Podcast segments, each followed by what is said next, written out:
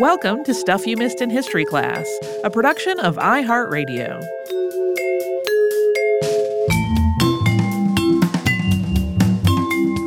Hello and welcome to the podcast. I'm Tracy B. Wilson. And I'm Holly Fry.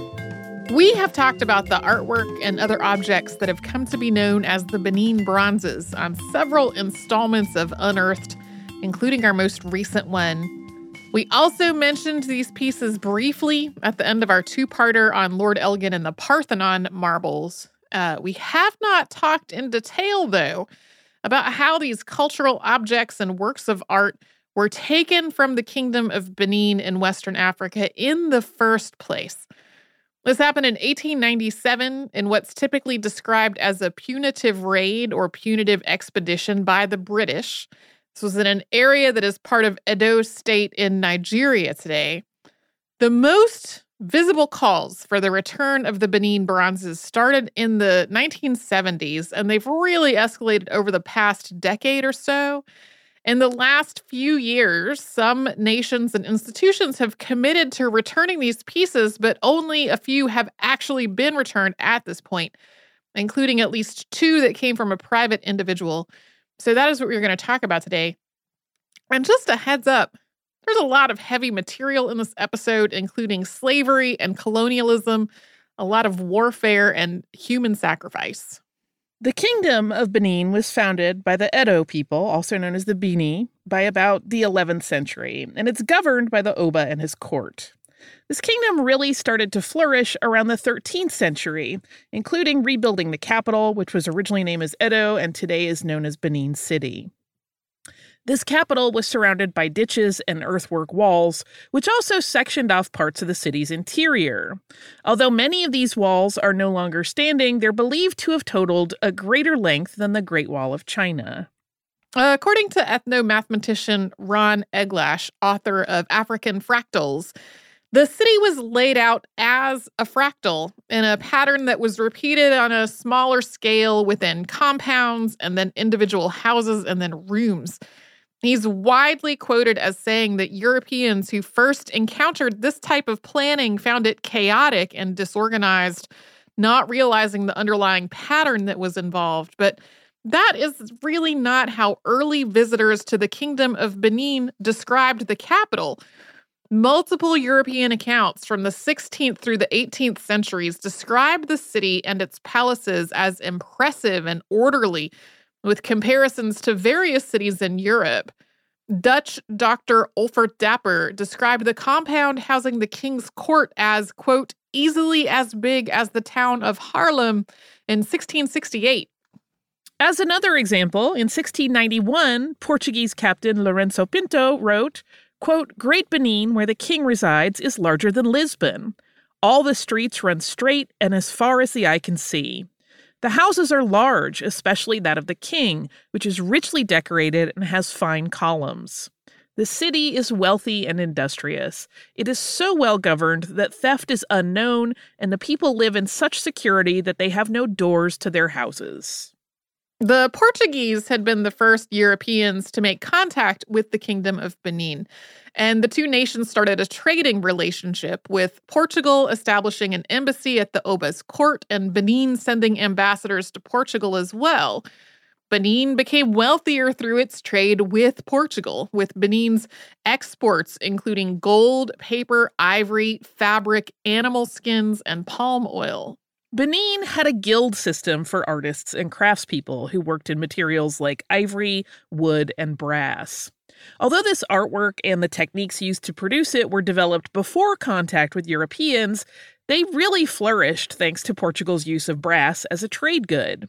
The kingdom's artists used lost wax casting methods to make brass plaques detailing the kingdom's history, as well as life size heads of leaders, ancestors, and historical figures.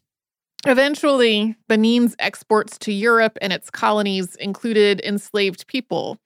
This was a smaller part of Benin's economy than that of many other kingdoms, including Dahomey, which we've covered on the show previously. Captain John Adams, who was in the area between 1786 and 1800, noted that ivory was a more important part of Benin's trade. One of the likely reasons for Benin's comparatively smaller involvement in the slave trade is that the Oba outlawed the enslavement and sale of males in the early 19th century, and there wasn't as much demand for enslaved women and girls.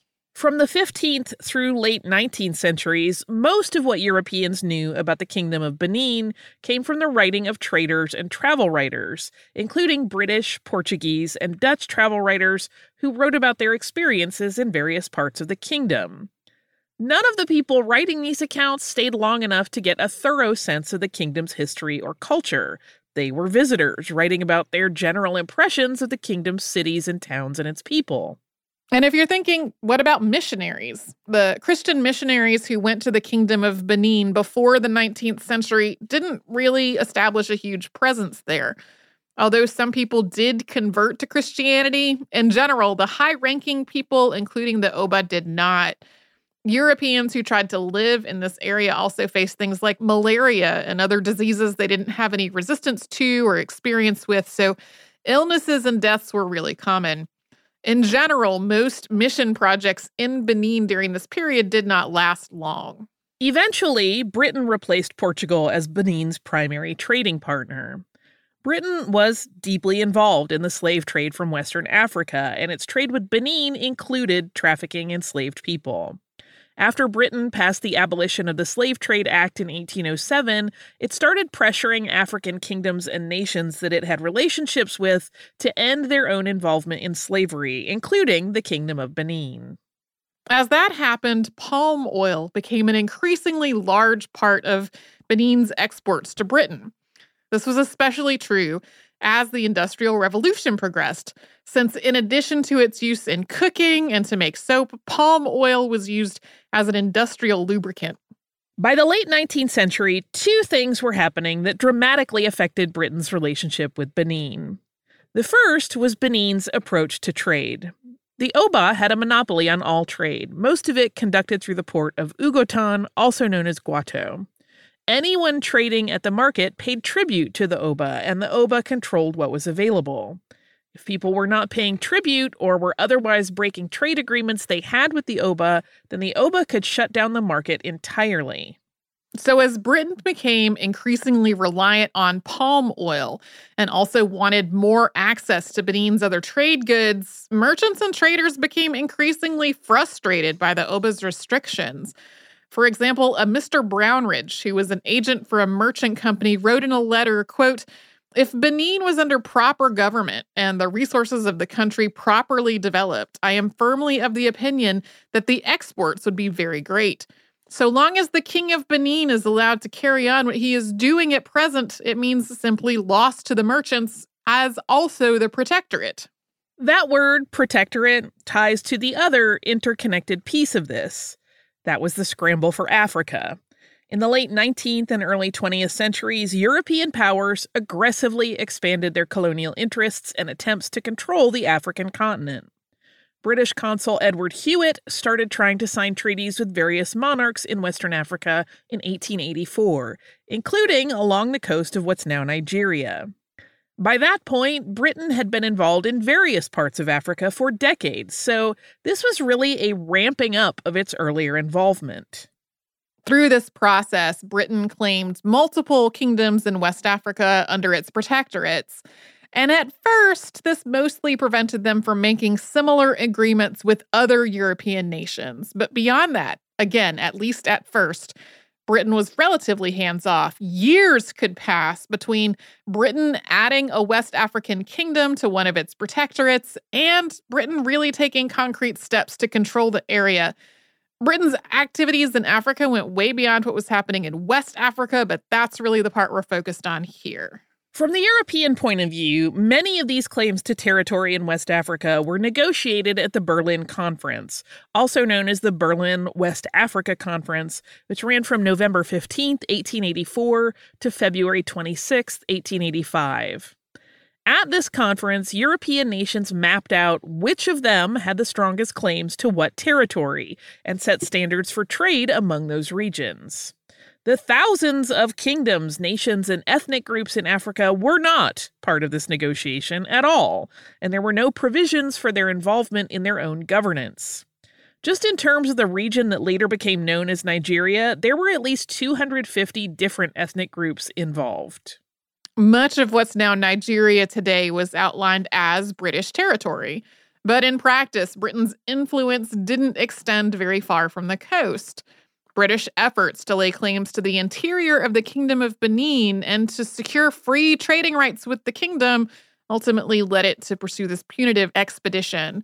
We will have more about that after a sponsor break.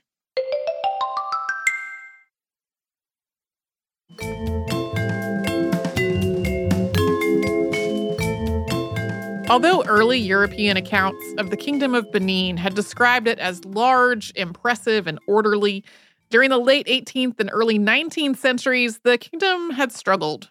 Both the transatlantic slave trade and its abolition had affected the whole region dramatically, not just the Kingdom of Benin. So had the annexation of various African kingdoms by European powers, which we just discussed. In the Kingdom of Benin specifically, there was also a war over the Oba's line of succession that started in the mid 19th century. Throughout all of this, Benin had also been under increasing pressure from Britain to open up and expand its trade, especially its trade in palm oil. In 1892, Captain Henry Galway, Deputy Commissioner and Vice Consul of the Benin District of the Oil River Protectorate, traveled to the capital to try to get the Oba to sign a treaty with the British government. The Oba, named Ovonramwen, seems to have verbally agreed to sign this treaty, but once the signing ceremony actually took place, he refused to touch the pen. A member of his court reportedly signed on his behalf. There are so many different interpretations and conflicting accounts of this moment. The Oba ruled by divine right as the kingdom's sovereign and its military commander. And upon his ascension as monarch, he was also understood to embody the kingdom's whole history and heritage. But Galway has been described as rude and arrogant and either ignorant of the protocols involved with negotiating of the monarch of the Kingdom of Benin or just not even considering those protocols to be something worth his notice. Some scholars have concluded that Ovonramwen had verbally agreed to sign the Galway Treaty when he thought it was just a simple agreement of peace and friendship.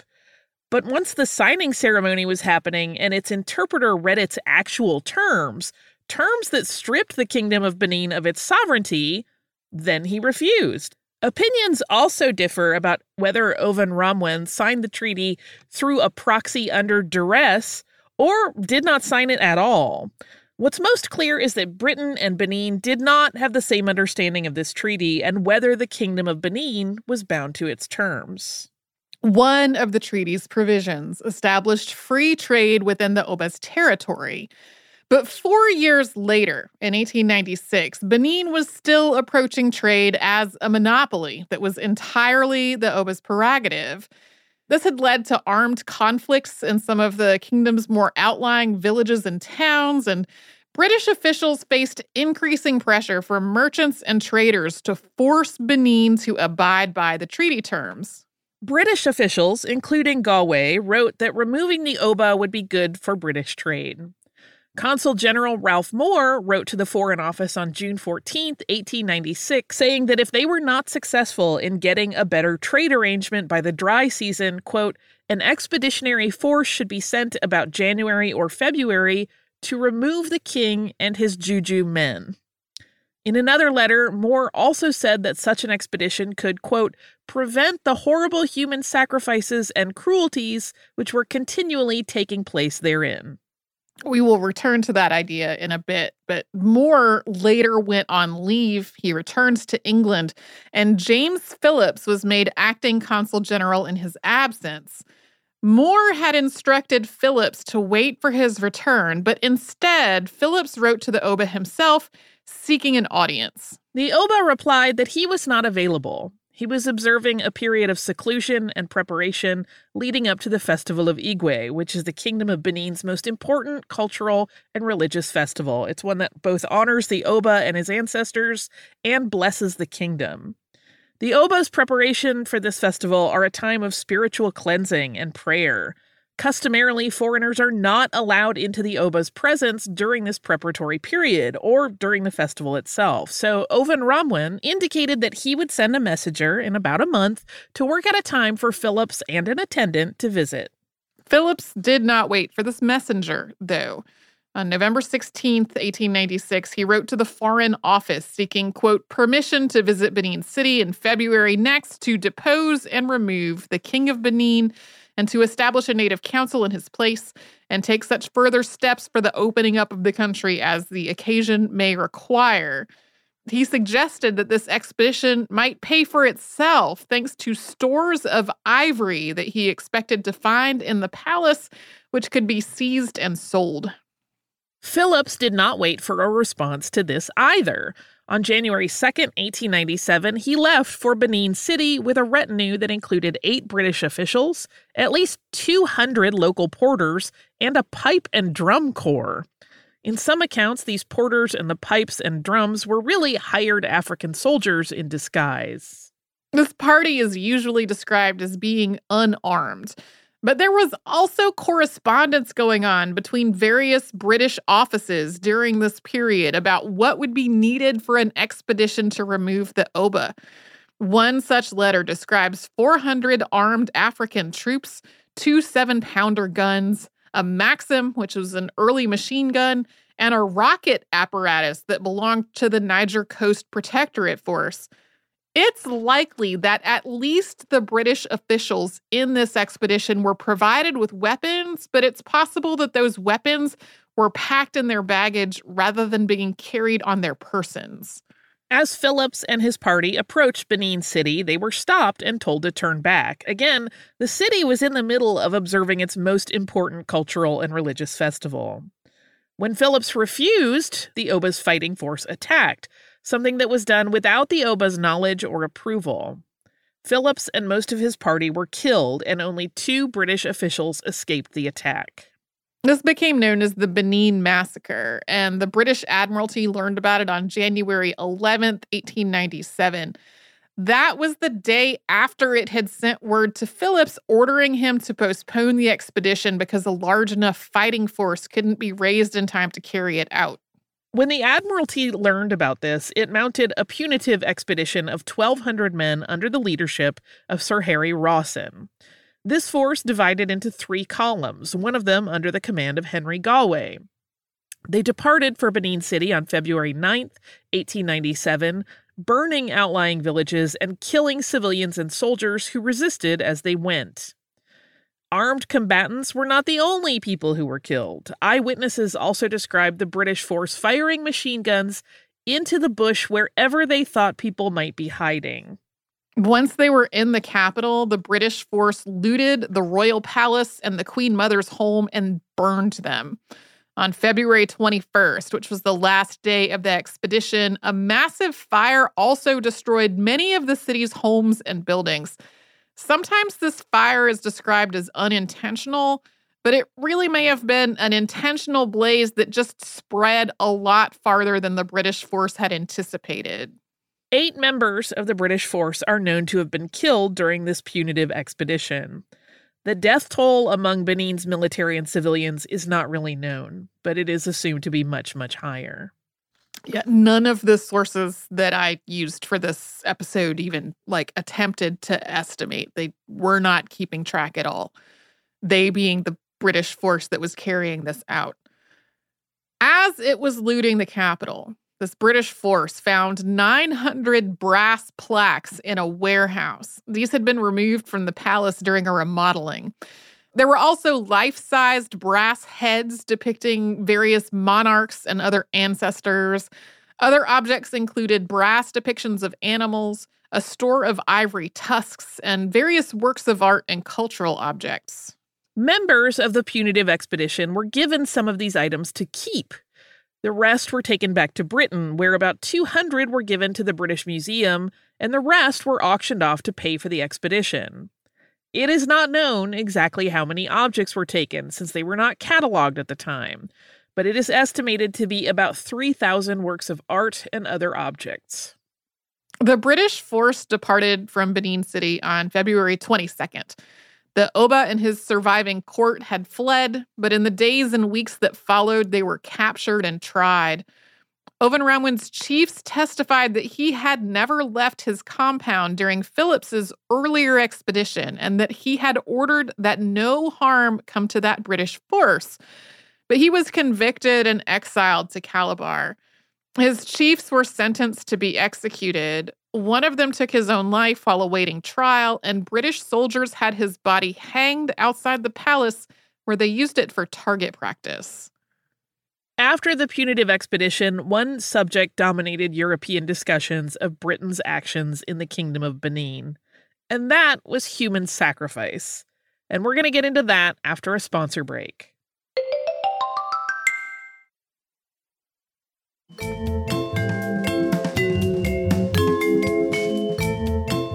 Before James Phillips left for Benin City in early 1897, Britain's primary rationale for planning to remove the Oba was trade. Then the punitive expedition set out to punish Benin for the deaths of Phillips and most of the rest of his party. But after the punitive expedition was over, the focus shifted to the idea that Britain needed to take control of Benin to put a stop to horrifying practices there, particularly the practice of human sacrifice. Sort of rewrote that earlier history to make it seem as though this had always been the rationale. As one example, Consul General Ralph Moore wrote to Lord Salisbury saying, quote, "It is imperative that a most severe lesson be given the kings, chiefs and juju men of all surrounding countries that white men cannot be killed with impunity and that human sacrifices with the oppression of the weak and poor must cease." This, of course, ignores the fact that the punitive expedition had killed the citizens of Benin with impunity, including the weak and poor, over the course of the punitive expedition. To contextualize this, human sacrifice was practiced in multiple nations and kingdoms in Western Africa prior to contact with Europeans. Most sacrifices were carried out to honor deities or ancestors, or so the sacrificed person could carry a message to them. In some kingdoms, when a high ranking person died, especially the Oba, Others would be sacrificed to accompany that person into the afterlife. Usually, living people would be entombed with the deceased person's body, and they were understood to have done this willingly, although societal expectations that a person would sacrifice themselves also influenced these decisions enormously. In many kingdoms, most or all of the people who did not offer themselves as sacrifices had been condemned to death for committing a crime. This was usually the case in the Kingdom of Benin. In some places, prisoners of war or enslaved people were also sacrificed. Today, all of this sounds deeply and irrevocably horrifying, but the first Europeans to witness or learn about this practice did not have quite the same response because where they lived, public executions were commonplace.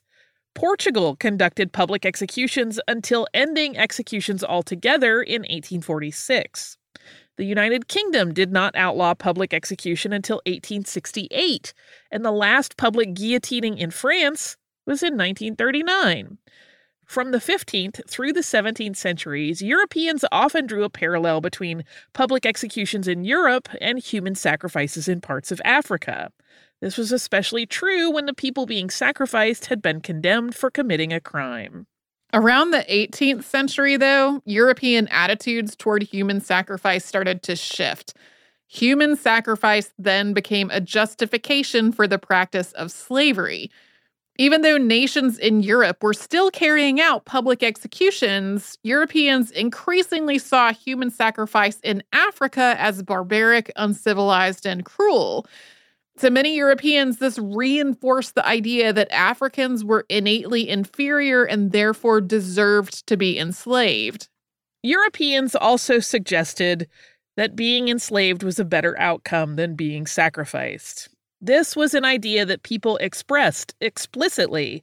In a new account of some parts of Guinea and the slave trade, William Snelgrave wrote, quote, It is evident that abundance of captives taken in war would be inhumanely destroyed, there are not an opportunity of disposing of them to the Europeans.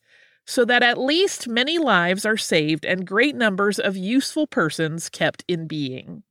By the 19th century, as European nations started to outlaw the slave trade and the practice of slavery within their empires, more people started to view slavery itself as barbaric. But a lot of European writing about Africa continued to focus on the practice of slavery there, as well as the continuing practice of human sacrifice as evidence that Africans were inferior. Over time, human sacrifice became increasingly associated with the Kingdom of Benin specifically. European descriptions of Benin from the 19th century are nothing like those 17th century accounts that we read earlier in the show.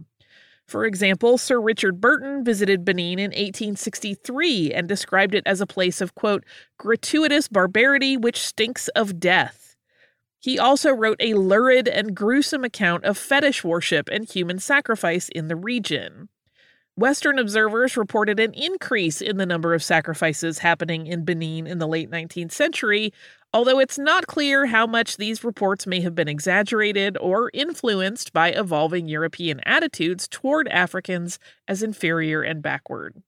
To return to the punitive expedition, various colonial officials had mentioned human sacrifice in their letters before this point, and in some cases, they discussed putting a stop to it. But even in these earlier mentions, that was often ancillary to the idea of opening up trade.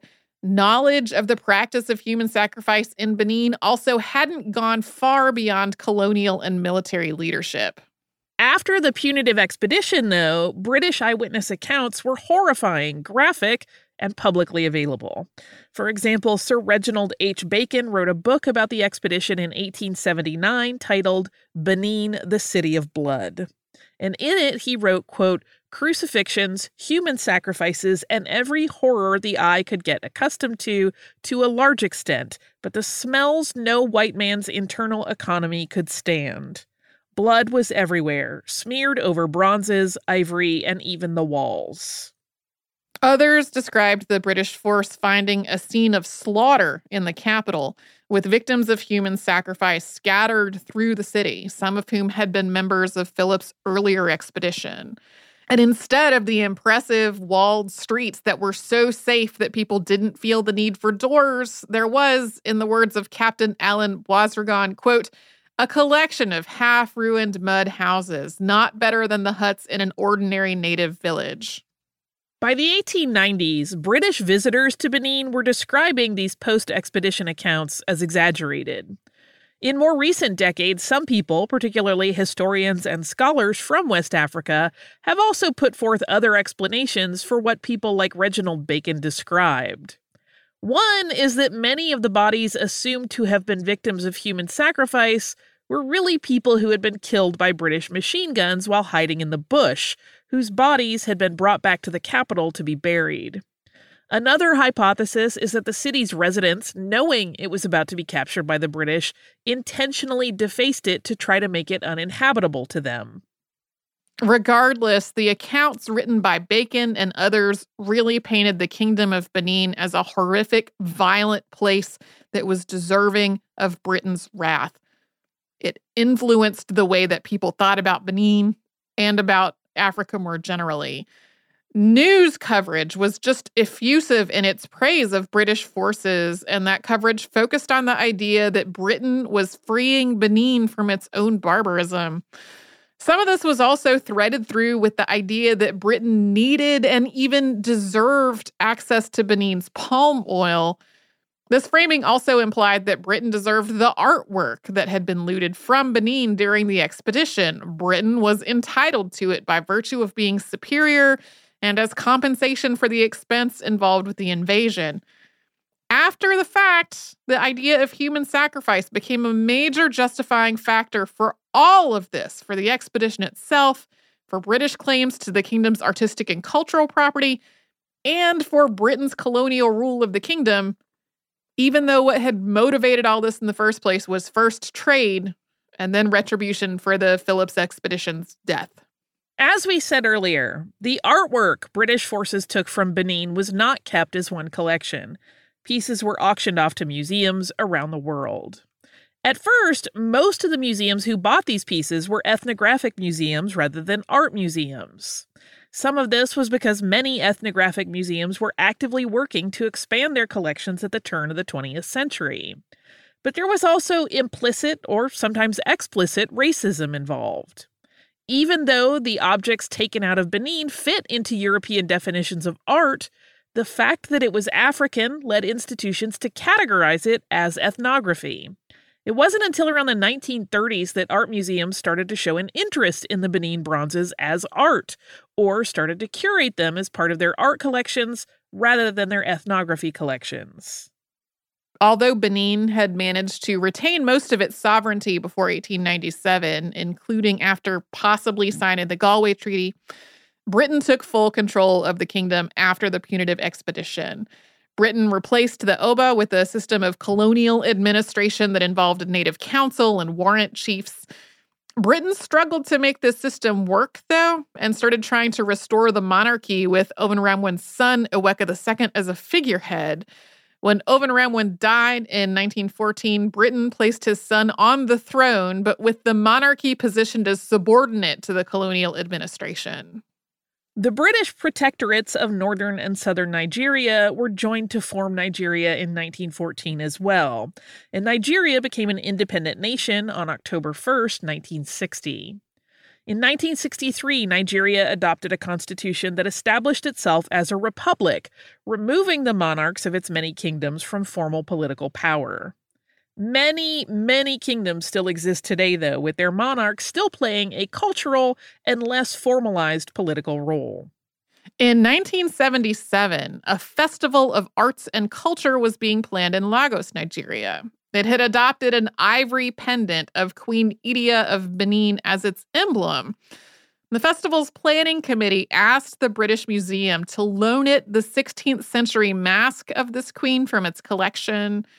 There are contradictory reports of what happened next. According to the British Museum, this mask was just too fragile to move, but Nigerian sources reported that the museum had required the festival to provide $3 million in insurance.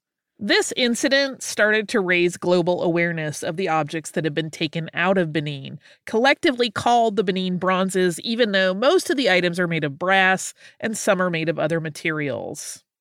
Efforts to repatriate at least some of the pieces have gone on for decades, and there are some real complexities involved. Like, if the bronzes are returned, who exactly should they be returned to?